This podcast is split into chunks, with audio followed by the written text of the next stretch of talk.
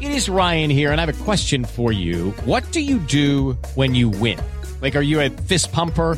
A woohooer, a hand clapper, a high fiver. I kind of like the high five, but if you want to hone in on those winning moves, check out Chumba Casino. At ChumbaCasino.com, choose from hundreds of social casino style games for your chance to redeem serious cash prizes. There are new game releases weekly, plus free daily bonuses. So don't wait. Start having the most fun ever at ChumbaCasino.com. No purchase necessary. VGW. Void were prohibited by law. See terms and conditions. 18 plus.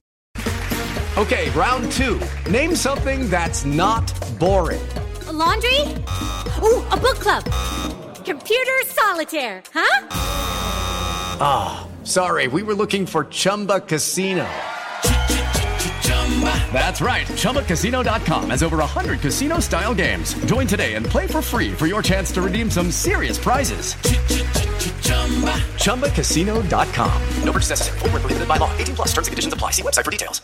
Step into the world of power, loyalty, and luck. I'm gonna make him an offer he can't refuse. With family, cannolis, and spins mean everything. Now, you wanna get mixed up in the family business. Introducing The Godfather at ChumbaCasino.com. Test your luck in the shadowy world of The Godfather slot. Someday, I will call upon you to do a service for me. Play The Godfather now at ChumbaCasino.com. Welcome to the family. No purchase necessary. VGW Group. Void where prohibited by law. 18 plus. Terms and conditions apply. Dear gas prices, go take a hike. Toyota is the number one retail brand for electrified vehicles for 22 years. The Toyota hybrid lineup brings efficiency with power and savings with style. Not to mention top tech to help keep you connected. Plush premium interiors and the most advanced Toyota safety features. So, now you know who you're talking to. Toyota, the number one retail brand for electrified vehicles for 22 years, with a hybrid or electric vehicle built for every driver. Seriously, dear gas prices? Do you really think you can stand in our way? Think again. Toyota Hybrids. Find yours at Toyota.com. Toyota, let's go places. Based on manufacturer estimates, CY 2000 through 2021 sales.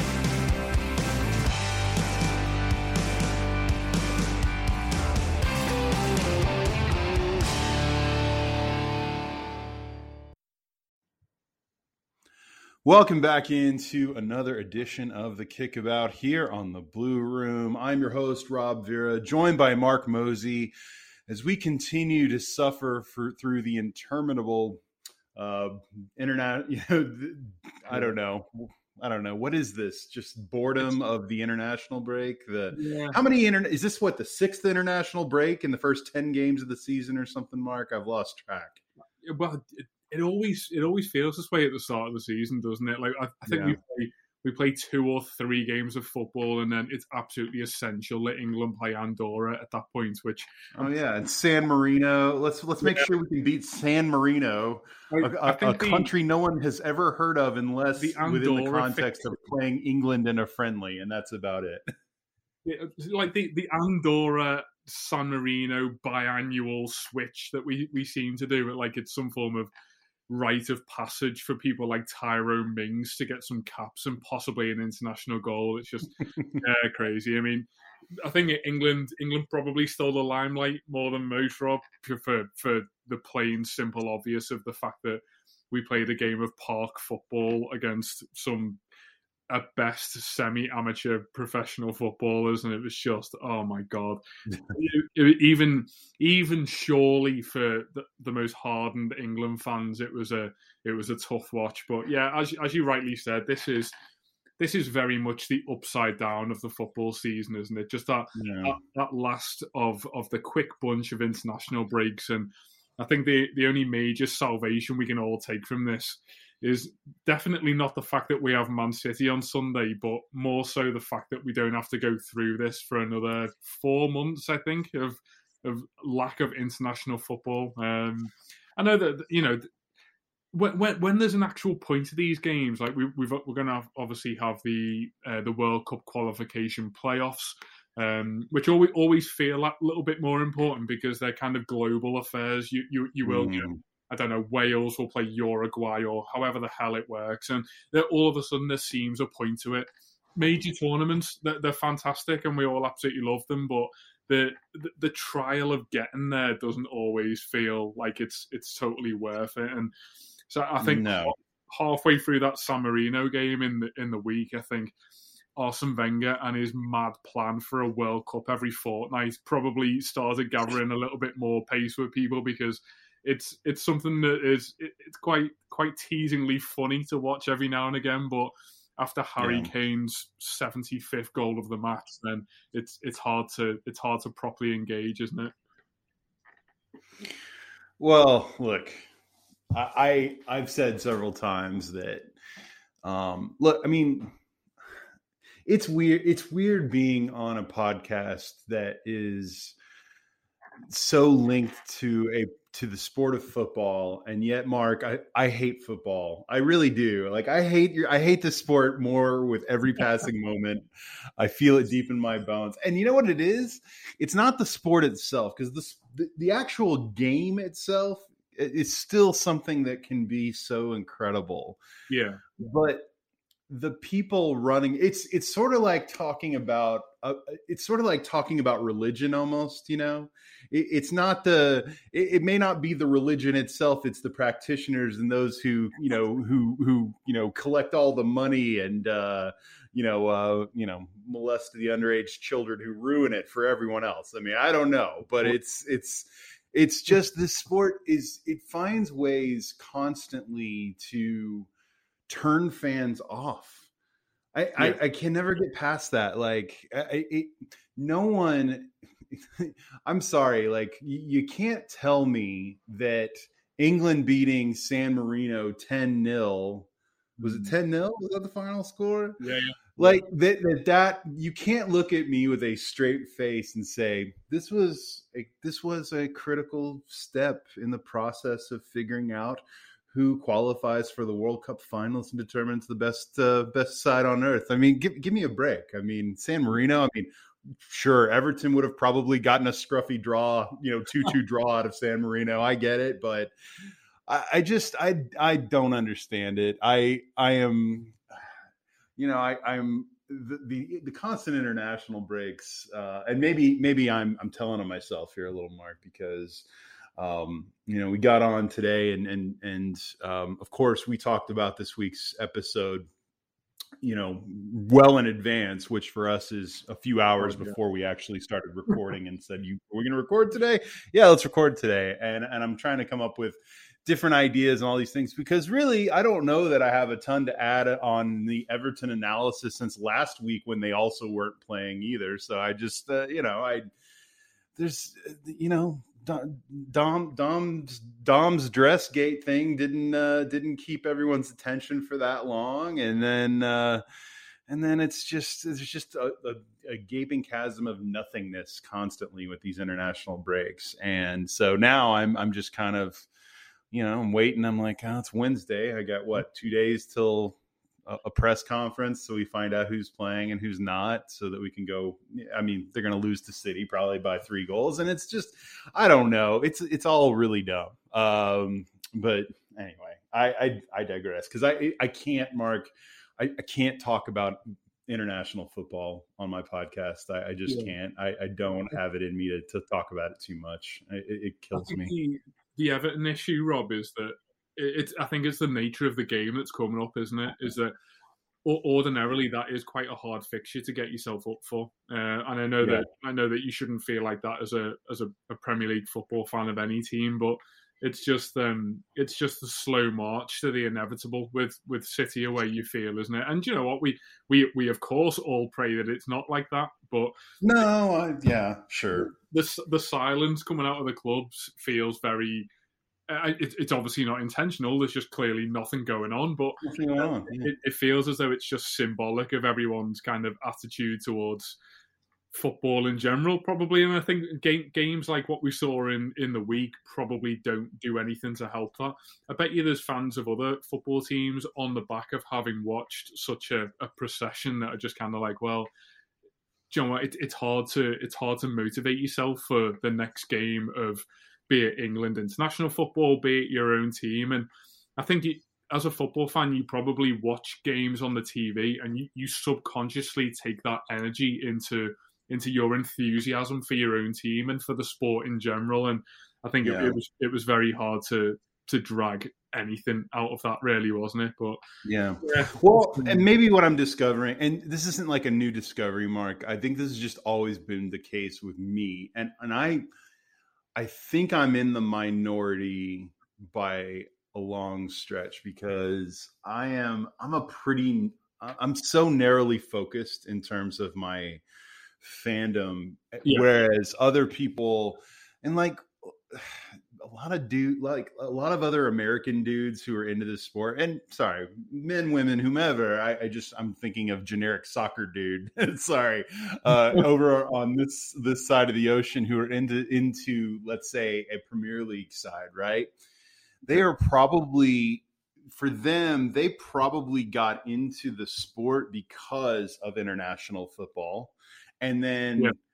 That so therefore it continues to remain a huge part of of, of the, you know the, of their experience. So that's why and and even amongst i mean there are now a handful of of like american everton uh podcasts and and uh personalities and people who are part of this discussion and you know that's that's all well and good. They all know so much more about the us men's national team. I, I can't name i can name two players on the us team and i can name way more on the england team which is sad and the Yeah. only reason i can name them on the england team is because there's such a discussion a constant you know discussion uh, Mm. if you are consuming Premier League content about who is on the England team at any given time, I mean, shit, man, I could I can name more players on the French team. I can name more players on the uh, Spanish or the Portuguese team than I can the U.S. team because my focus is so on the Premier League, and really, if I'm being even more honest, it's so Everton focused that I, I I know I would fail a lot of quizzes on on on some other aspects of of the mm-hmm. league. Even though I mean I, I mean I know the all I need I know everything I need to know about the league, Mark, which is that it is stacked at the top. The rules are set up for the same six to seven you know sides to win everything, and, and really it's that's just kind of I've sort of begrudgingly accepted that that's part and parcel of the experience. But asking me to invest in you know a late night USA Jamaica game. I I, I don't Yeah. care. I mean, I heard that. You know what I heard about that? They played last night, I think, and uh, or the night before. It doesn't matter. Um, they've already qualified, I think, but they uh, they they got uh, they gave up a late equalizer to Michail Antonio. Uh, who plays for Jamaica? Whose name I only know because of West and because of West Ham, and really I can name I can name more West Ham players than I can name U.S. men's national team players. I'm a I'm a bad American, Mark. I'm I'm I'm a bad American.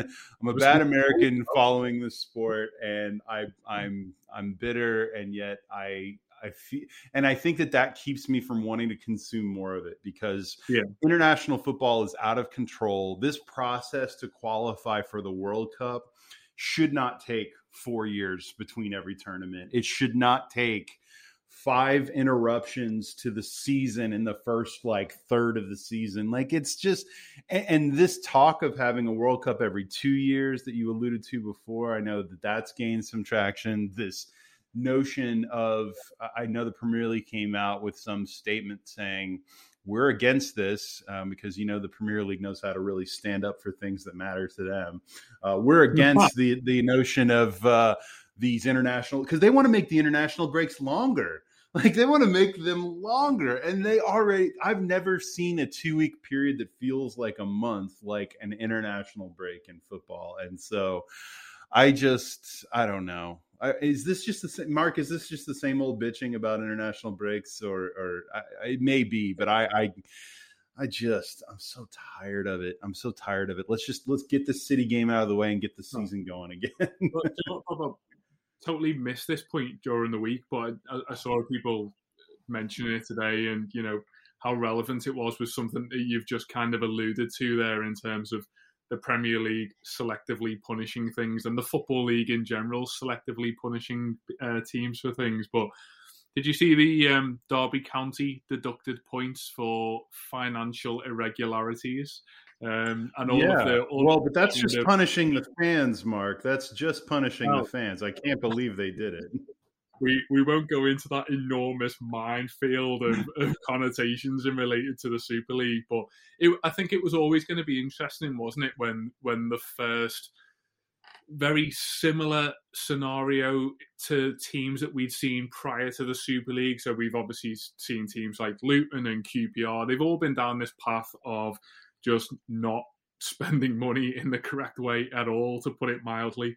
Derby Right. County very much fallen into this, but are, are probably the first example beyond all of the let's not punish the fans for things arguments. Um, it wa- this has probably gained a hell of a lot more traction purely for that fact, and and the the memories of the Super League are are so fresh in the mind. I mean, th- this seems like a, a soft question to ask, but are, are you shocked in in the the level of punishment that's been aimed at Derby in terms of the well, essentially condemning them to relegation? Did you think that everything was going to change on the back of the Super League judgment, or is this just another example of a football association who is able to get away with quite simply whatever it likes? Yeah, no, it's it's uh I it's like a big it's like a giant corporation that um you know like they own let's just think about like a conglomerate and they own like 10 businesses and you know one of those businesses gets involved in some really shady shit you know? What they do is they make sure that if if the company if it's one of their companies that's small enough and insignificant enough that they try to localize the blame and localize the consequences right you know Yeah. you just need to limit it to to these people and it's their fault and we're going to wash our hands of it or whatever um, because that's that is how blame and that is how responsibility ultimately manifests itself in um you know mafioso type setups which is what the you know like this this precious pyramid everyone is trying to save is so corrupt anyway that i'm you know like i'm against the super league because i don't like I- don't like the idea of the bad guys winning but i'm also thinking but i also keep coming back to the idea mark that like the bad guys are winning anyway. So i don't really like like derby like making an example of derby county I mean, who who's that supposed to who, who's that supposed to teach a lesson to? You know Yeah. what I mean? Uh, because Derby County did things that probably merit a, a punishment. I don't I don't know enough about every aspect of their situation beyond the financial regularities to be able ir- irregularities to be able to say, oh, they deserve like a 21 point deduction and and, and essentially a, a death sentence relegation is commensurate with with the particulars of what they did, right? What I mm-hmm. do know is that you know only a handful of months ago um six of the six of the premier league's 20 business partners conspired behind the backs of their other 14 partners to essentially you know cripple them financially uh, to essentially um, you know rewrite the rules of competition breached every rule of governance that they had all mutually agreed to and the, you know we we all joked that they'd get a slap on the wrist and yet i don't even think what they got was a slap on the wrist. So derby county is punished because they're derby county. They can derby county is expendable. It's easy to make an example of derby county because who's really going to care beyond their supporters? Um there you know derby county does not you know for for all of derby county's history and i know that they're not some you know new insignificant club i, I get that but you know they're in a lower league and and frankly they are they are easy to make an example out of because there will not be uh, you know these huge financial ramifications for the rest of the league when you know in the same way that there would be if you really were to try to punish from a points perspective Yeah. uh, a, a united or a, a a an arsenal or a spurs or what have you uh, a chelsea um, so no none of it surprises me because this is essentially how shady businesses and criminal organizations ultimately run. And look, I I, I yeah. know that sometimes it sounds like hyperbole when I say it, guys. Like I, I I am I am outsider guy. I am outsider perspective guy on how the Premier League runs. I mean, it runs inefficiently, yes. Uh, it runs poorly, yes. Uh, but sometimes, uh, sometimes businesses, sometimes organizations, sometimes clubs run inefficiently or run poorly just because they don't know any better. The mm-hmm. difference with the Premier League is that they do know better, and it's just you know the, the entire business model is is so steeped in in a sinister quality that some that people have just sort of accepted that that this is the way it is. I, I have I have spoken to to my my friends on Merseyside, Mark, who are as far left as left gets. They think Bernie Sanders should be the mm-hmm. president of the United States. They think that so you know the every you know this oh, you know the social, socialism is the solution to everything. And by the way, I don't disagree with them on a lot of the you know a lot of the pertinent issues they bring up. And yet, when you bring up the idea of creating a more equitable playing field in the sport that they all love they say, "Whoa, don't Americanize my my sport. This is how it. This is tradition. This is how it's always been." It's so it's so funny how we how how we can be that way. And conversely, sports a lot of the best sports leagues over here are run in a very almost to to a T level playing you know not all of them but some of the best one like the you know i always mention the nfl like it's run in a way where every team can only spend a certain amount of money and blah blah blah and yet we live in the excess of capitalism here in the united states. I mean there's always these inconsistencies but the premier league like I, we saw the other day I, I saw a news item was it this morning mark or the day before that the chairman of the premier league was stepping down. Do you know who the chairman of the premier league is? Do you know his name mark uh, I not, I don't know either. He does no.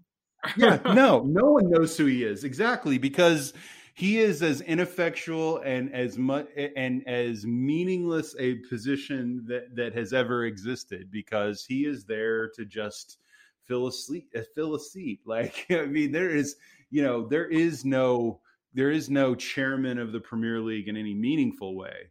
Um, the, the per, you know the people who rule the Premier League are the owners of the of of the six richest clubs in the Premier League, and that's that's kind of that's it. Gary Hoffman, uh, thank you. Oh.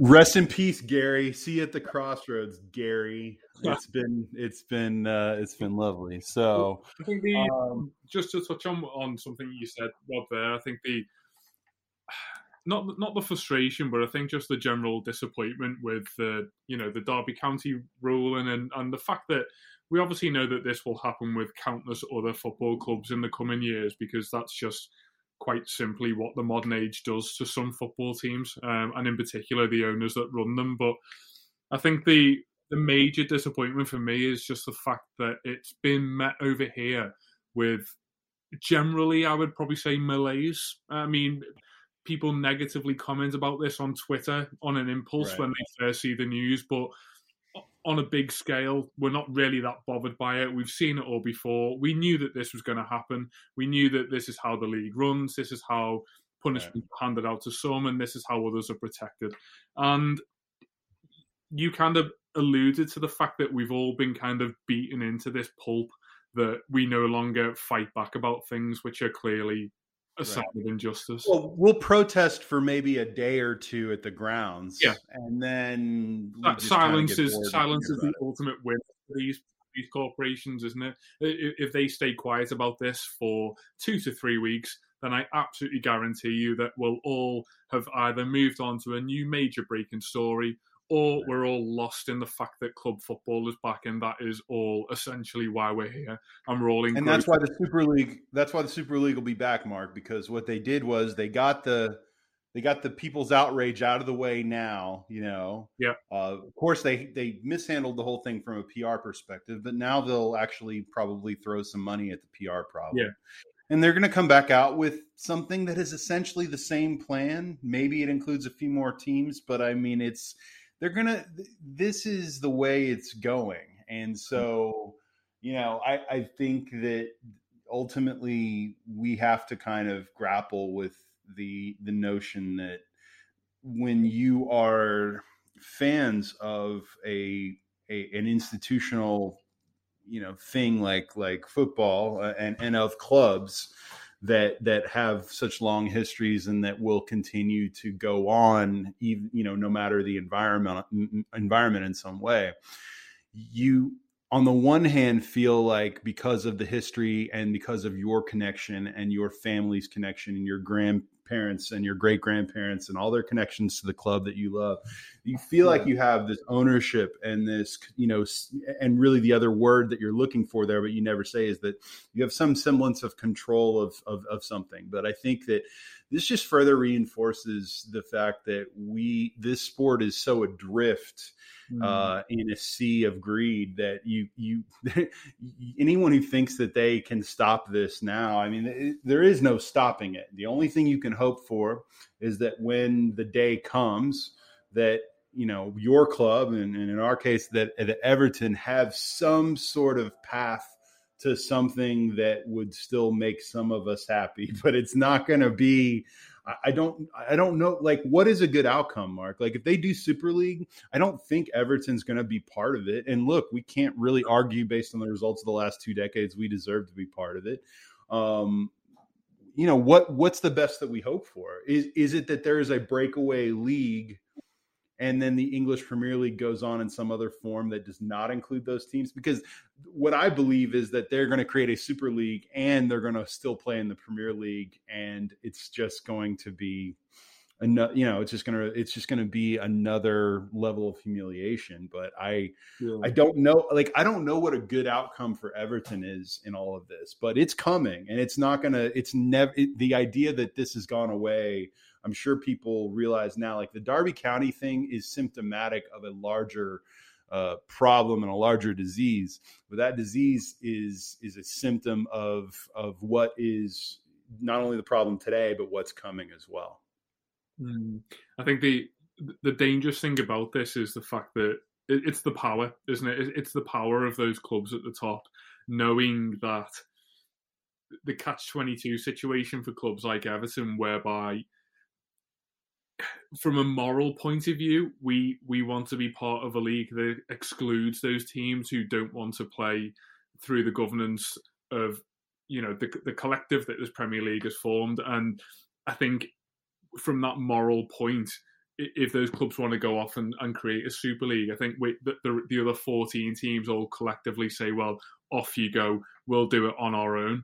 And then two weeks down the line, you'll look at your new product and it's a lot weaker value because it doesn't have those powerful teams in it. And yeah. It, it, it, probably will ultimately. Um, and as you say, Rob, this will come back, and, and the timing of it will no doubt be perfect.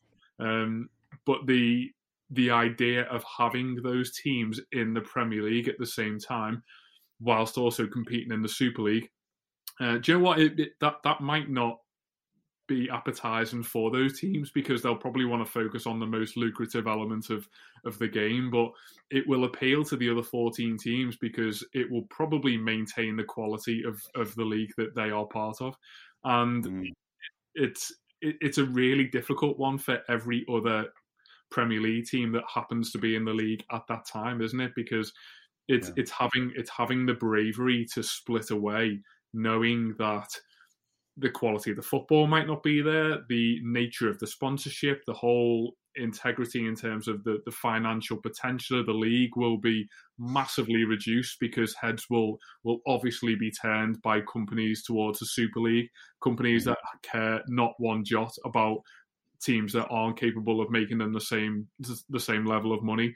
And this isn't obviously just a problem in, in England where we are fortunate enough as part of the other 14 to be able to generate huge levels of income. I think if, if you take this away to, in particular, La Liga, I think that that's been the, the one European league that have been incredibly vocal as a league about the power that teams like Real Madrid and Barcelona hold. Quite frankly, Rob, if you take Real Madrid and Barcelona away from that league, very yeah, few, very few of us watch that very few of us. I mean, you'll mm. you'll get occasional champion clashes between Sevilla and Atletico Madrid, and now and again there'll be great games, but it's the the imagery behind some of these games that attracts you in as opposed to the actual football. Um, Mm. the, the, the name will will bring in viewers, not not the fact that there's a potential great game of football going on. But yeah, Yeah. it's um it's probably one of those arguments that we obviously had six months ago for all the right reasons. Um, but I think it, it, it lingers, doesn't it, in the back of the mind about the fact that this will this will never go away, not only as a as a product and a, and as a as a potential move into a new system and a new setup of football in this country, but it's it's it's basically just the mindset of of the top six clubs in in the country now, which is incredibly disappointing. But Rob, to to move on to incredibly important pressing matters. Um, Mhm. I wanted to ask you this first before we we spoke about it off camera. Um, is it too early to put your Christmas decorations up? Um, it, I, I I think it is, but that's not going to stop my wife from doing it this Well, weekend. I I had you down. We have not discussed this, but I definitely had you down as a. I, I I suppose you guys don't have bonfire night over there. Okay, so Thanksgiving is out the way. No, no, no. Thanksgiving is next Halloween. Next your Next your your your major public holiday of Halloween is out the way. I, I guess post Thanksgiving is that when it all suddenly becomes acceptable? Uh, post. Well, increasingly, it's post Halloween. So, Okay. you know, after after once the calendar turns to November, every store you go into is playing holiday music. A lot of the radio stations here have turned to that. You know, I even my like I have a weekly radio show uh, here on Saturday nights, and I only have to do. I think a few more weeks of episodes before even our little alternative, you know, NPR public station goes full Christmas music Oh, for about a month. You No, yeah, you know what? It's honestly, it's a nice break from having to, to, to do uh, another one of my hobbies, uh, you know, for a few weeks. But yeah, like I, if you've ever worked in retail, which I have, um, it is there. There is something very soul crushing about being in a place like I used to work in a in a shopping mall here when I was in college for a few years, and hearing that same Christmas music, like like I imagine that if and I and I wouldn't, I don't own a gun, but let's just say I happened to have a gun and decided that I was going to have to go on a shooting spree or something. I imagine the soundtrack playing in my head would be a Mariah Carey Christmas song. Um, if I, you know, because all I want for Christmas is you is a plague upon this society in the same way that MAGA is. Uh, but you can't, there's just, just nothing you can do about it, right? So, um, people love, but you know, at the same time, Mark, like, what's the balance? And that's the question to you. It's like, I can say it's too early, but what's the balance between not you don't want to be uh scrooge right you don't want to be bah humbug guy like if people want to if people want to get in the spirit and start you know feeling those feelings of of the holiday season a little early and that takes them away from time that they would ordinarily spend just being horrible or whatever then maybe it's it's not the worst thing in the world but um like my wife is going full on this weekend and decorating our house and we do not decorate like uh, and actually that's a question like over here a lot of people decorate uh, the outside of their house with lights Okay. you know Yeah, yeah. do you guys put lights in your houses Yeah, yeah, we have electricity over here as well, mate. Yeah. no, no, no, no, no. But I know you have electricity uh, and some middling uh, high speed internet. But what I was wondering was, is that a tradition? Like over Yeah. here, sort of like for Halloween, people will go crazy with some of the decorations on the outside and then the fake snowmen. And if you've ever seen like National Lampoon's Christmas Vacation, which is in the top five of all important Christmas movies that have ever been made, then you understand that there is a weird cultural cult, culture of competition when it comes to the stuff like that. Like Yeah. I am not someone who is as accident prone as me is not going to get up on a ladder, risk his risk his neck uh, to to put up lights. But you can hire people who will do it. I'm just not willing. I'm not quite there yet. So are you? I- I guess you guys are the same as us over here, where I think it's an unwritten law that every street or every block has to have a psychopath who's got Oh, seven sure. hundred thousand lights on the outside of the house, Yeah. probably a blow up snowman on the front lawn, and some form of projector system on the side of the house. Uh, don't forget animatronic Yeah. uh,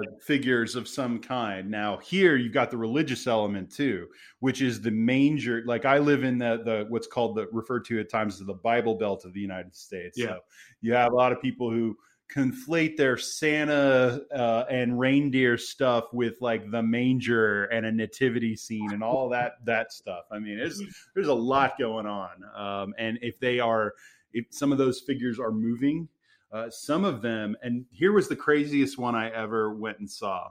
So here there are certain neighborhoods that will, you know, kind of collectively as a neighborhood, and I'm sure it's like a weird peer pressure in the neighborhood, they will go all out every every home in the neighborhood. So people will you know, on a Friday night, they'll get their cup of hot cocoa or whatever, and they'll get in their car and they will kind of drive slowly through the neighborhoods with mm-hmm. their kids and, or maybe not even with the kids, but just, you know, go look at the lights, right?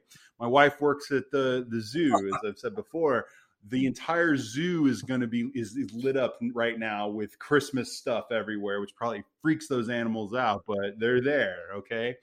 But the craziest thing I ever saw, Mark, I was in Florida for Christmas once, which is its own weird, uniquely American Christmas experience, is being in a place where people are complaining about the freezing cold uh, temperatures in the uh, high 60s, which is, you know, something that you guys would consider a heat wave over there. Um, there is this house that had so many lights and n- not only were they did they have a ton of lights they had those lights that that were that were in Yeah. sequence right? Like that they would they would uh they looked like the roof the roof looked like it was animated. Does that make sense? Like there's moving lights and all that stuff.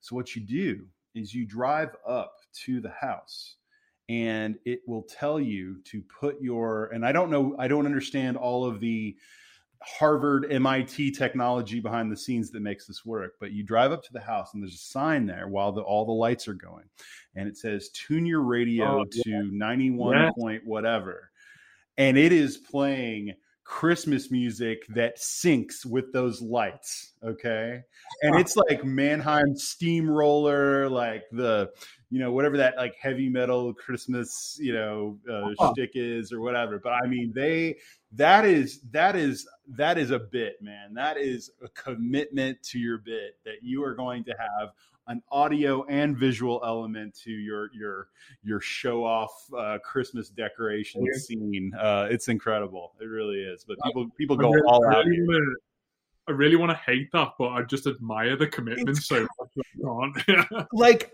but that's the thing dude. It's like i probably wouldn't want to meet those people. They'd probably be the worst. But yet i do sort of admire that kind of effort. Like uh, you know this is Maybe- kind of entertaining. and here i am. I'm out here. I'm tuning my radio to that station so i can hear it and look at it and be like ah you know? So this is you know Can we can we weird. can we get this going on your can we get this going on your rooftop as well so that people can tune into your radio station and hear you being a sellout playing Mariah Carey on your alternative music? yeah i know right oh man So I'm not I- going. I'm not going any further. Kn- Knowing knowing you are a man of music, I can't I can't go any further without asking you what your absolute favorite Christmas songs are. Oh God, I don't know, man. I'm not really. You're, you're you're the fucker playing them down everyone's ears. So No, you know I'm what? not playing Chris. I don't play Christmas music on my show though. Own it.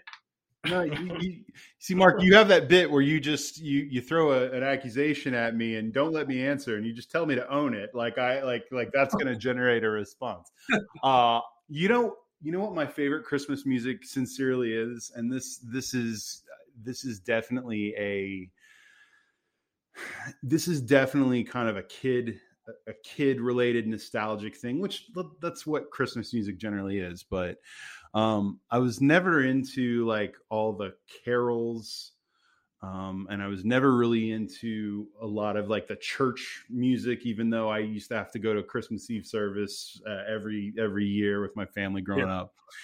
My favorite Christmas music, or the music that gets that penetrates this, you know, forty-two year old guy's like thick, cynical exterior, to this day is still the Nutcracker. Believe it or not, oh. like the Nutcracker, like I go to the Nutcracker with my wife to see the Oklahoma City Ballet do it.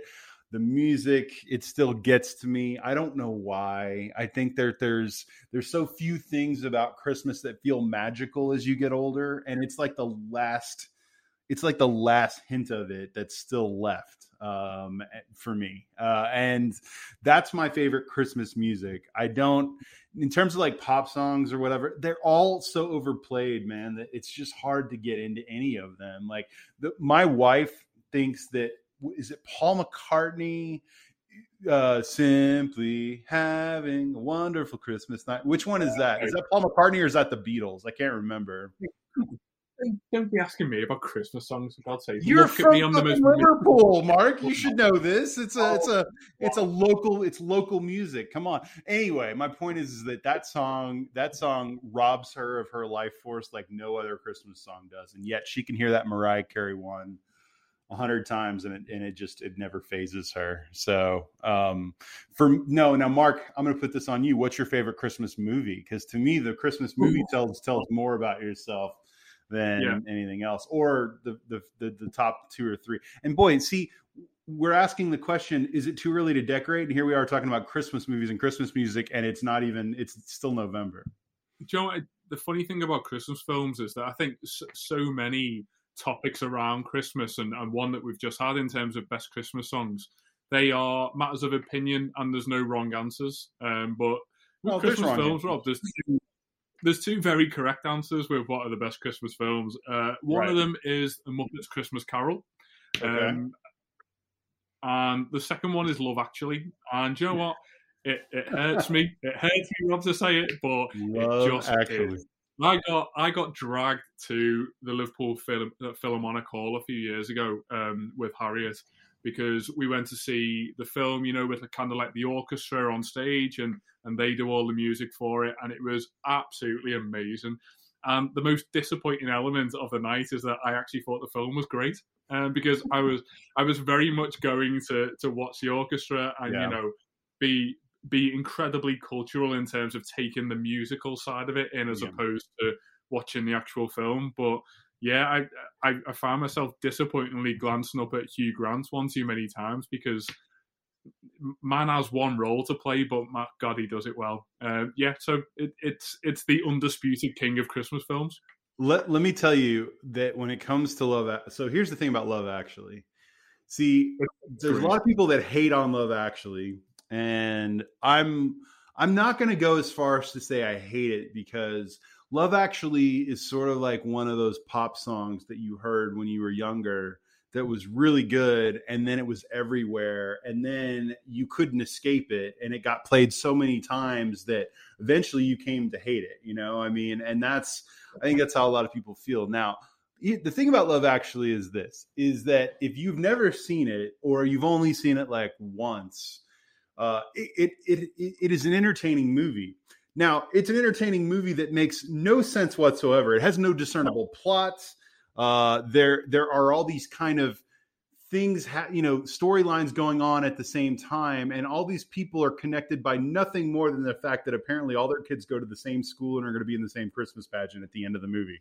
Uh, and somehow uh, hugh grant is the prime minister which is scary on many levels because he's probably tory as fuck but i i i am like that movie has so many like needlessly okay so for instance mark am i supposed to root for the guy trying to steal his best friend's wife out from under him just because he's got the uh you know got the uh the the INXS uh bit going where he's got the the words on the cardboard and he's tossing them and he's just saying like that and by the way, that's Rick Grimes from The Walking Dead, uh, which is uh, really funny. Um, but, I, I, I, need to point out at this point that it, it's fine for it not to make sense when the, the whole nature of the film is that it celebrates a time where a baby was born to, to immaculate conception, which prompted the reset of time and the calendar itself. So let it let it be a bit weird. Is my point there?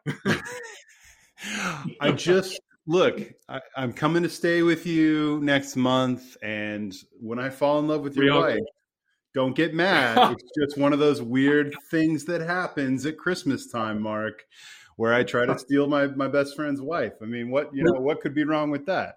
if you start genning up on Love Actually and swoop her away from me, then Joe, I'll have nothing. I'll have uh, nothing but pride in you.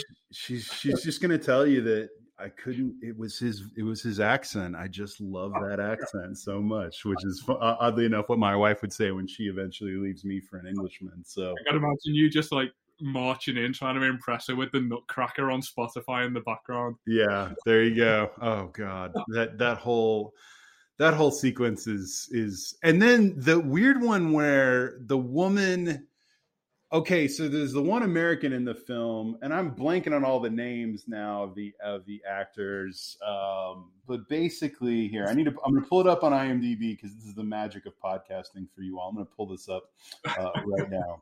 So um because she is in Oh God, she's an Ozark, that that show on Netflix that everyone goes ape shit. Oh, yes. Laura, yeah, Laura okay. Linney, Laura, the great Laura Linney. Thank you.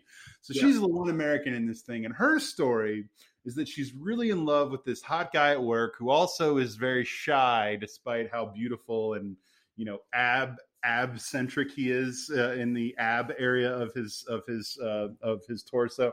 Um, he is yet somehow they they finally kind of get together and you know, like when you've got 10 other stories going on at once, it would would have been nice to just say, you know what, let's give this poor sad woman a, a, nice happy ending where she gets the bang of her life from her dreamboat hunk at, at work, right?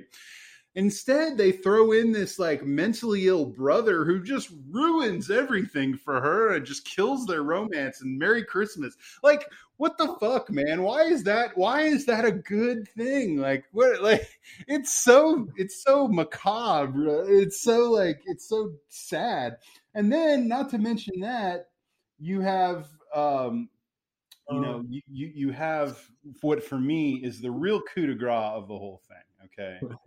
which is um, Alan Rickman, the great late great Alan Rickman, who is in what is truly the greatest Christmas movie ever, Die Hard, which is the most important film in American history. And we will do an episode on why Christmas film is too limiting for Die Hard. Die Hard is the greatest film in American history, but Alan Rickman is is basically like the story there is that he is he is guy cheating on his wife with the hot young 20 something at work who's throwing himself at her. why is all the, why is infidelity such a huge part of a christmas movie yeah. i get it i get it when it's like happening in one storyline but it happened in like three storylines you know you have the one guy whose wife left you know he walked in he walked in on his own brother banging his wife that's one story. then you got Alan Rickman doing it.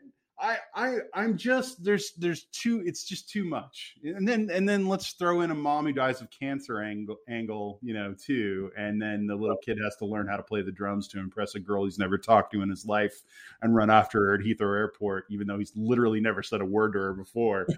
I am, it's it's it's nonsensical. That entire fucking movie is nonsense, and now I'm hating it all over again. But yet all of that bizarre shit is a tapestry of something that you end up being sucked into watching.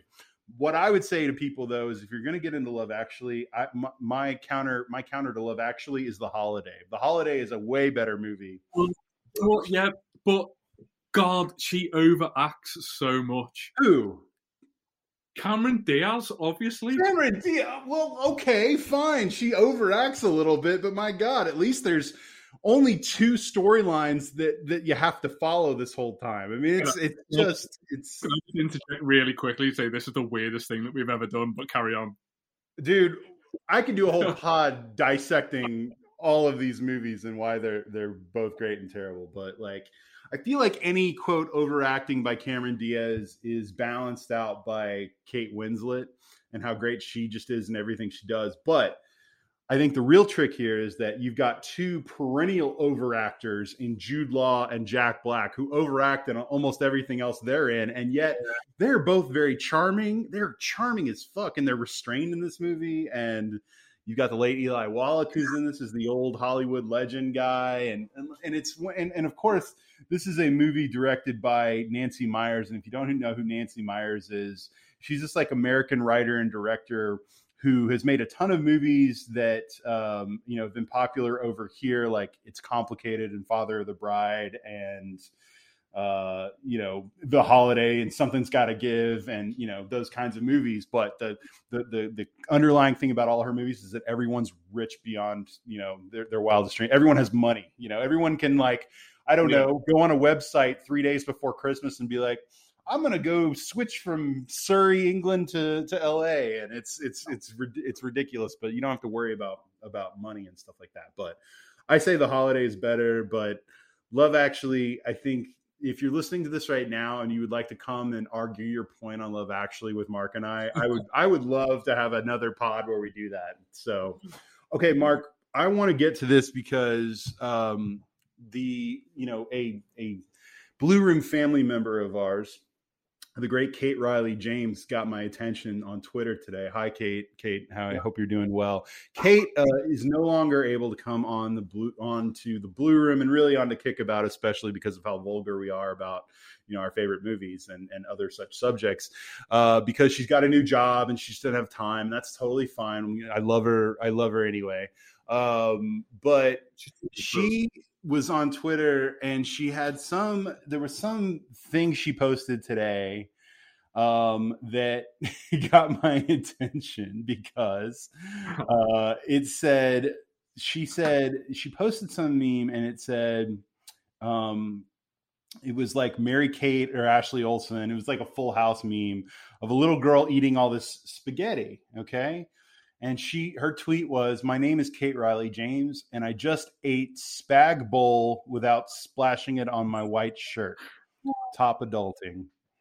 Hashtag wednesday vibe which there's i don't want to dissect all the things wrong with that tweet but spag bowl spag bowl was spelled s-p-a-g and then i don't think she meant to capitalize bowl but she spelled bowl capital b-o-l not B O W L, like you're thinking like a bowl of spaghetti, whatever. So I, no. of course, inquired as to what the fuck is a spag bowl? Is this a common? And she said, and she says very matter of factly, "Oh, spaghetti bolognese." Okay, okay. So you people, you people, Mark, and and now here I'm gonna I'm gonna Mark Mosey you to, to death right now. Own it own it. You people who abuse the English language for reasons that I don't understand to shorten things like spag bowl. Why spag bowl, Mark? Is that a common? Is that really a common way of saying spaghetti bolognese? Is spag bowl? I think. I, first of all, I think I speak for the world by saying that you saying spag ball is probably my favorite thing in the world. Ball, I said spag bowl. It's not a generic bowl of spaghetti. It's bolognese. It's spag ball, not bowl. You absolute plant pot.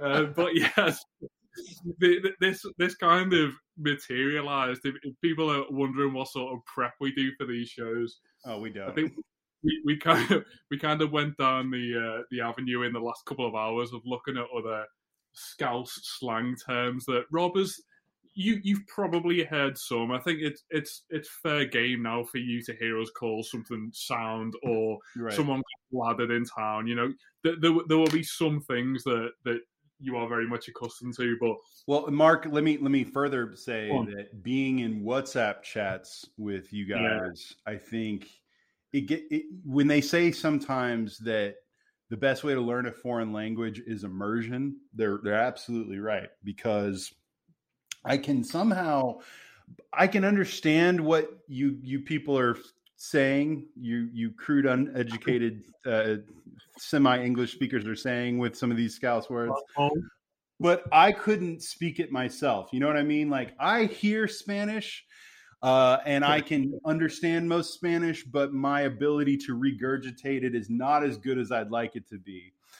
I don't even attempt to try to speak in Scouse term. I think the closest I come to that is calling something boss, but even that is something that we do over here a little bit. Yeah, yeah. But there, the words, some of the words are incredible. Like the fact that that Spag Bowl, I still think Spag Bowl is just total bullshit. I'm sorry, Spag Bowl is just just say just say spaghetti bolognese. Like what what's so what are you saving time with there? It's ridiculous. But spag, spag bowl, a bowl of spag. But it did give me an idea that, you know, because Mark has teased me several times that he'd like me to come on this pod and just be forced to recite certain words for his amusement.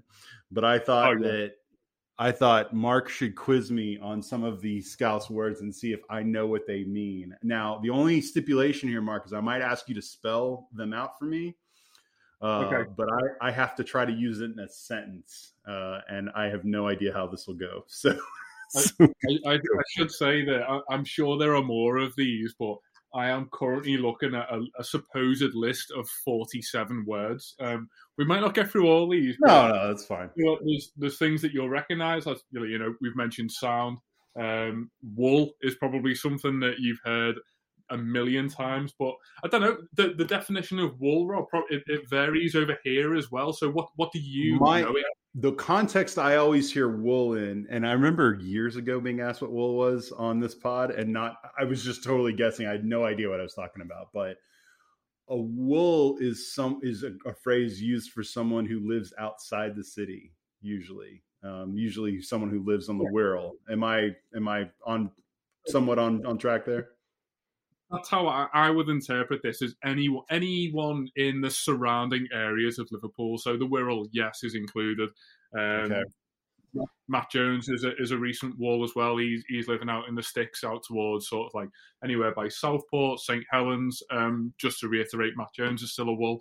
Um, so yeah, I would say any, anywhere in those areas around Liverpool is is fair game. Sometimes we'll get some form of kind of generic map that will appear on Twitter, and it differentiates between plastic scousers, wolves, you know, all, all different variations that we try and generally speaking, anyone, anyone sort of bordering Liverpool, but not Liverpool. But wool is not generally considered a complimentary term from the way I've always heard it used.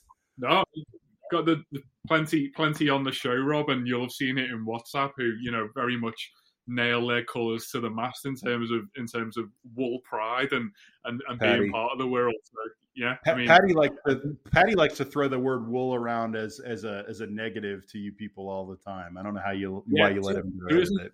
there isn't many like Paddy where he Paddy's from South Liverpool. You know, grew up grew up in Liverpool, but he he's the most obvious wannabe wool that it's right. It's no, quite totally. it's actually quite painful. Um, we we speak. On, I'm sure we'll go to to the Wirral plenty of times when you're over, Rob. But there's a um, there's a town in in the Wirral called Heswall, which is absolutely made for Paddy Boylan because it's just the you know people who think they're kind of more culturally refined, um, just right. You, you know that I, am going to say it. You know the Tory element that Paddy Boylan oozes.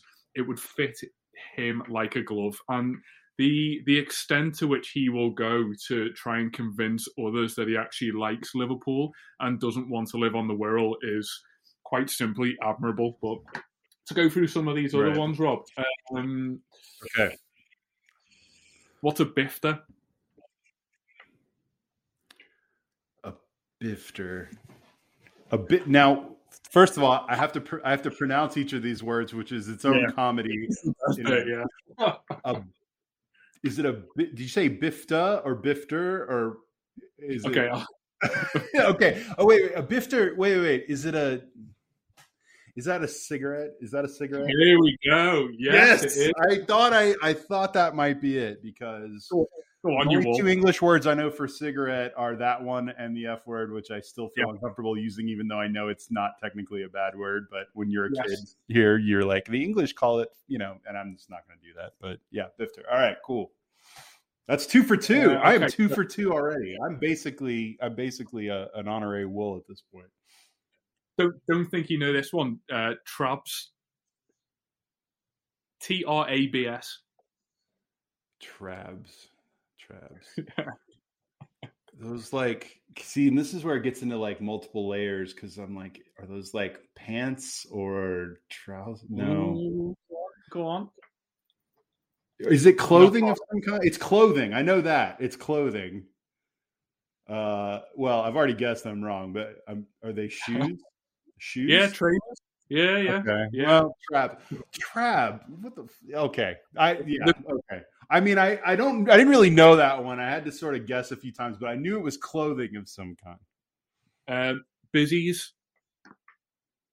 B I double Z I E S. Busy's like a uh like a like a busybody a- type or a nervous type or something. The- the- the I don't know. The- A busy. I don't know. I'm gonna try and use busy in a sentence. Uh, Okay, so the, the example sentence that I'm reading here is you've seen all the bizzies outside the office. And quite honestly, I can't think of anything that would blow your mind more than that sentence. a bit. A, what the fuck is this language? bizzy. I don't know what a bizzy is. No, what is a bizzy? Bizzies is a slang uh, term for the police. There you go. Okay. Okay. bizzy. bizzy is a police officer. Okay. No, fuck. I don't know. I'm scrolling through these to try and find the best one for you to pronounce. Okay, if if, if someone was gagging in, what does that mean? Get wait, Geggin, Geggin in. I feel like I'm gonna have to fucking WhatsApp. Is to you as I'm Geggin saying them. spelled? Is it So- spelled like? Okay, Mark. Is it spelled G G E G G? So G E double G I N G. If you were gagging in on Gagging. something, Um, gagging in like gathering. Is it like gathering? Like gathering for something? no, you're thinking of. Uh, oh, I was going to use that one as well, but no, gagging in would be like being nosy. Uh, so if you were gagging in on someone else's conversation, Oh. okay. All right. All right. Um, okay. Oh no, that's a bit easy. You might get that one. That's not funny. Um. God, we're a weird bunch. Forty-seven mad things. No, I'm gonna know some of them. I'm sure that's okay. But Uh, so you mentioned trousers before. That would be kex. Kex, yeah, because people say he's had his Kex down there or something like Yeah. that. Like, they've- which is a Um, way of saying that you like they've been, you've been, uh you've been, uh in, like not embarrassed, but like um you've been caught, you've been caught out basically or whatever. Like Michael Keane had his Kex down again uh in the game Yeah. against City. Exactly. What, what about if Michael Keane had a cob on? had a a carb carbon. A. Oh, yeah. We're going back to Spag Bowl here. Jesus Christ. How do you how do you spell it? C C O B space O N. A cob on. a cob on cob on like it almost sounds like an erection Well, so Mi- Michael Keane had his kegs pulled down, so he's got a cob on. i don't know what a cob on it what is it what is a cob cob on what is that Uh, If, if you had a cob on, you kind of you'd be in a mood, you'd be angry about something. you would you would a not cob have an on erection. a cob on means you're angry about something you can have an angry erection i imagine you can call that a cob on Oh god. Oh Jesus! Right, this is the wor- This is either the best episode we've ever done, Mark, or the worst fucking episode we've ever done. I have no idea. What is an Everton? Jesus Christ. Um. Okay, so if some if, if someone if someone wouldn't give you a bifter, Rob, um, you might have a cob on, and you might tell them to stop being an arse. Okay, I know what that means. Like an arl arl arl arl Yeah. uh, oral arse. Is it oral ass or arl arse? Well, I think all arse is probably the, the most scouse way of, of saying it. Hey, something. It's like grumpy. Oral, oral means Yeah. like it's not like grumpy something, and then the oral fella is is your dad. Is I think your dad, right? Like Yeah, yeah, yeah. Arl- like Arl fella is my dad Arl- or whatever. Your Arl fella's your dad. Yeah, being alas is being being harsh or being cruel about something. We might Okay. also say you're being tight.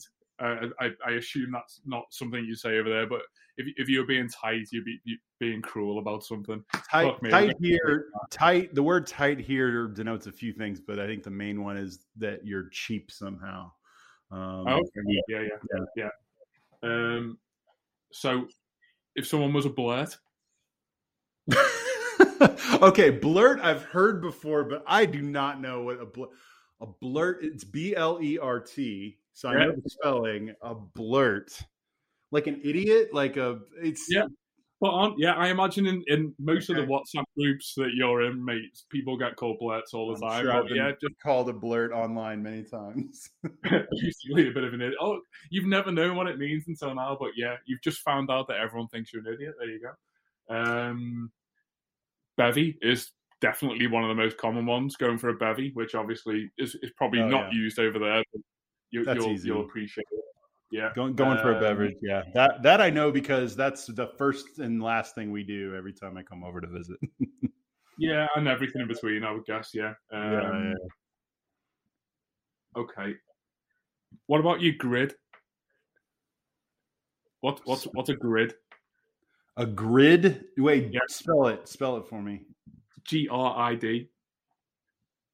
Well, I know what a grid like I think of a grid as like uh, you know, something map map related. uh, like or like a power grid or something like that, which is, you know, how, you know, electricity is sorted logistically or whatever. No, I don't know what a grid is. So if I would say when I, when I said that word to you, your grid was a picture. So the the look on the look on someone's grid would be their face. Oh, grit is face. See, we I, the closest thing we have that is referring to someone's face as their grill, G R I L L, Yeah. Okay. Okay. or their mouth. The grill could be their mouth too, I guess. Yeah. Okay. And then I suppose the other one that you've probably heard is um, is right. So Yeah. Okay. I hear is right a lot. Uh, see, it's one of those things where if people are, it's in the natural flow of conversation, it just kind of rolls off my back. Yeah. it- yeah, it's not telling someone uh, it's not like saying that they're correct about something it's saying uh, it's almost like a greeting isn't it it's like is or no no. fuck. you- you- so you're thinking of like all right. We we say all right to say hello. Oh, Um, it is right to be um, kind of like saying that you're happy with something, I guess. So if someone said, "Oh, Okay. I'll go and get the bevies in," or Richarlison's just put us one nil up, you say, "Always right, get in there." Mm, okay yeah Essentially. so all, all I want from you when we win a pathetically dull game on the second of January against Brighton, when Right. Cenk Tosun won in the back of the Gladys Street net, Ooh, is i would love is- that i'd love that i'll be like is right Ching, Rob, Ching we, is right we are definitely doing more of this. I think next week's going to be is it a Wirral place name or is it made up? So oh see now that would be fun that would be fun just i I am, you know, I know less about, um, I know less about the geography over there than I do about football, and that's really saying something. Uh, because that's the thing, and maybe that's one of my objectives too. Is this is going to be my one, two, three. This is going to be my fourth trip over, Mark. Okay, I feel like I have got to by the time I leave have a better sense now that because this time I'm staying for part of the trip over uh over on in wool territory with you right so i feel Yeah. like i need to step up my game and, and get a better grasp of the geography and maybe someone could explain to me how your mailing addresses work i don't really understand your codes and your you know like how to get to like i don't understand how your your postal code slash address system over Yeah. there works it's very confusing to me the phone number thing I've just now gotten to understand. I kind of get it, you know, with the country code thing or what have you. But then the, but but but the addresses, I'm still just like I don't know how anyone finds that place with this this amount of information. But you Yeah. know, it's amazing. Well, Yeah, we were um, we were kind of brainstorming Wirral outings the other day, weren't we? And, and Les Roberts on the the Blue Room WhatsApp thread suggested that um, the four three seven bus ride pub crawl was was definitely on the cards. And as much as that will mean nothing to you, Rob, the the four three seven bus ride is synonymous with with Wolves far and wide. So yeah, I think that's that's definitely on the cards. But I, uh, I just, I can't, I just can't still picture you strutting around Birkenhead, walking into random boozers shouting "Is right, Cenk Tosun" uh, people. it, it, I'm will, always- it make my new year. Whenever I go, so whenever I'm there and I go into a pub and I order a drink, I'm always, I'm always waiting for the quizzical look on the face of the person serving me a beer when they hear my request for a beer because I'm just like, okay, what is this guy doing here?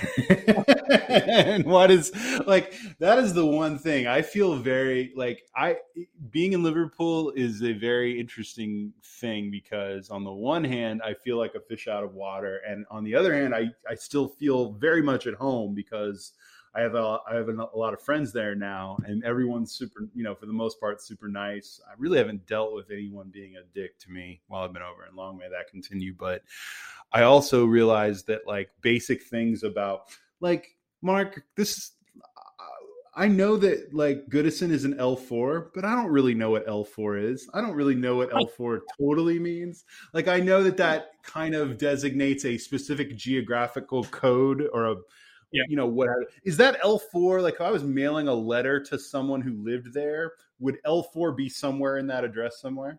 So that's that's so Goodison Park's postcode is L four four E L.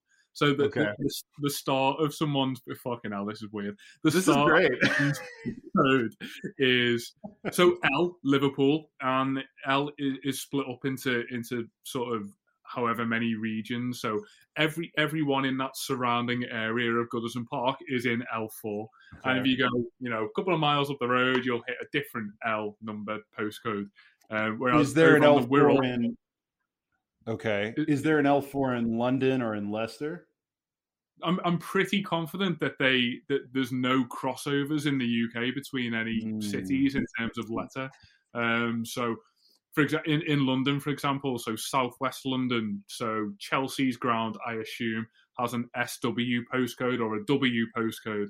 Um, so it, that I don't think there's any crossover as far as I'm aware in Okay. terms of in terms of cities. Um, and they're we all just use kind of- numbers here, so we just have a zip code and that's it. You know, like you know. zip code? Just a number.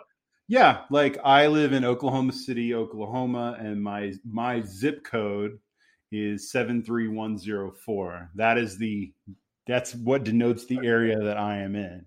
So Um, your, do your neighbors all have very similar zip codes? They all you? have the same zip code. Yes, if you're my neighbors all have seven three one four, but if I drive a few like a about a mile west of here, it might be seven three one zero three or seven three one one zero. I don't how look how the how the scientists came up with this bit i don't know. These are these are things for the government to worry about but i feel like between the scouse words mark and uh asking you know elementary level questions about your postal codes uh i feel like i'm preparing for a citizenship test or something like that that i may have to you know a quiz or something that i may have to pass at some point. Uh so if Um, we end up doing you know if we end up uh, and mark and i have been kind of behind the scenes working we're trying to get an event together where we record kickabout uh, you know out live uh, while i'm over for people who for whatever reason have a sad enough life that they'd want to come watch us talk for you know an hour and a half or whatever. But these are the kinds of questions that you that that uh, i will probably ask you. Uh, you can come up and ask me whatever but uh, I, I, any in exchange for some weird random knowledge about america i am i am going to probably ask you something about how like mailing addresses work or uh, how like how do you pay like how much do things really cost there uh, in terms of uh, your bills every month? Uh, how does that work? I it's it's uh, it's a it's a completely different uh, different country bonded by a language that I used to think was the same, but I'm learning more and more every day is completely completely different. So absolutely, um, yeah. Anyway. Well, shit, Mark. I'm I'm I'm I'm out, man. I don't know if you have other stuff. Like, Um, look, international break. This is So either the international break, as we talked about at the beginning, is the worst thing ever, or it's the best thing ever because it produced the most Well- one of the most kickabout episodes of Kickabout. It's as kickabout as kickabout gets. Mark is, is Absolutely. There, there was there was an Everton topic that we were going to go on to, but do you know Yeah. what? It, it was that good. I, I we, we spoke about it during the afternoon today, Rob, but it was it was that good that I think we do need to keep it for a, a, an hour long special because I think some of the even even though it was only a sentence in which you raised it, I think the the point that you raised and the the kind of tangents that I went off on mentally when when you said this, it was a, it was a really really interesting one, and it's very much deserving of an international break. But with it being so Everton related, I couldn't really find a place for it on this week's pod Yeah. to to topple Love Actually or a bowl of spag. No, a bowl, sp- spag bowl. Spag bowl's got to be the name of this episode. I'm assuming, oh, right? Oh, God. And what's funny is when I say spag bowl, It's it almost sounds like a sporting event here in the United States. You know, like oh yeah, you know, I went to I went to the Orange Bowl or the Spag Bowl or whatever. You know, like to see my two favorite teams play each other. It's uh, you know, Spag Bowl will have to be the title of this episode because I don't think that Matt Jones is going to let Angry Erection past him. So, unfortunately, I unfortunately didn't say. I said I only said an erection could be angry, but that was what Cobb. What was that again? Cobb, Cobb, Cobb, Cobb on. Cobb. Cobb is it because I keep it almost sounds like you're saying car bomb, but it's Cobb on. I still don't know that I could use cob. Like he's got a cob on. He's angry. Why don't you just say angry? He's pissed. The- the- there's so many, so many that I, I need to watch you use in live conversation when you're over. Hey, um, as Mark has always said, we are willing to take any and all um, gifts, um, Oh yeah, money, free drinks, what have you. Uh, you can come up to me if you see me while I'm in town, and you know it's me for some reason, which is weird. I'm I'm very I fit it. I'm very I'm very easy to miss. Trust me. I, I'm just I'm just another bald guy walking down the streets of the UK. But if you um, if you see me and you want me to, if you have a word that you would like me to pronounce uh, for your own amusement, I am willing to do that for, uh, you know, for for you know, in exchange for something. We can agree agree to something for sure. But uh, But, yeah, Please, Mark- please approach Rob with a cob on because it could get it could get really weird. See, every time you say that, I feel like someone's coming at me with a, an oh. angry erection, dude. Like that's really intimidating now. A cob on, in particular. a cob on. I don't know. It just sounds because it's like cob. The only the only frame of reference for the word cob I have over here is like corn on the cob. Have you ever? Do you guys call corn on the cob? Corn on the cob? Mean, we have we have corn on the cob, but I don't think of erections every time I eat it. Well, it's just because it's phallic or whatever. But when you said a cob on, it almost sounds like a like like a hard on or something. It's weird. It's a weird. It's a weird phrase. I just I am. Someone sat down, you know, hundreds, thousands of years ago in your part of the world and came up with this glossary that just is incredible. Really, it really language is incredible. we're all we're all very thankful for it right now, Rob. well, guys, uh, man, we're gonna end uh, an hour and fifteen in. See, Matt's gonna think something went wrong, but you know, we actually did a relatively short episode today. Um, just uh, normal reminders, guys. Uh, whether you like it or not, uh, against against your will, in all likelihood, Everton is back this weekend. Uh, they're playing City at uh, two o'clock on Sunday. 8, uh, 8 a.m. Central Time here in the United States for those of you who are masochists like me and will maybe get I don't know Sunday morning I might not get up for that one it's city like I might I'll probably wake up Mark just to see the team news um and see like you know I, like see if Yerry Mina's back or something like that but I'm probably I don't know I I'll, you know what I'll do I'll do the thing where I don't watch the first half Mark and I'll check the score. And if, if we're level or if we're up by one or something like that, then okay, I'll watch or whatever. But that's pretty early. But we will have post match. As you can tell, I'm a hardcore Everton fan. So uh, we are going to have post match, of course. Um, we've got the usual Blue Room content all, all this week. I'm sure there's a subscribers weekly that will be out today. Uh, today, today is Wednesday when we're recording this. But This will probably come out Thursday, and then uh, and then Matt won't tweet about it until Friday. You know the usual. Um, and then um, and then of course we will have uh, post match and uh, you know the Monday show and all the all the normal accoutrement that comes with uh, the Blue Room. So for Mark Mosey, I'm Rob Vera. This uh, adventure in adventure through uh, uh, has been a lot of fun, and we'll see you guys next week. Take care. Dear gas prices, go take a hike. Toyota is the number one retail brand for electrified vehicles for 22 years. The Toyota hybrid lineup brings efficiency with power and savings with style. Not to mention top tech to help keep you connected plush premium interiors, and the most advanced Toyota safety features. So, now you know who you're talking to. Toyota, the number one retail brand for electrified vehicles for 22 years, with a hybrid or electric vehicle built for every driver. Seriously, dear gas prices? Do you really think you can stand in our way? Think again. Toyota Hybrids. Find yours at Toyota.com. Toyota, let's go places based on manufacturer estimates CY 2000 through 2021 sales.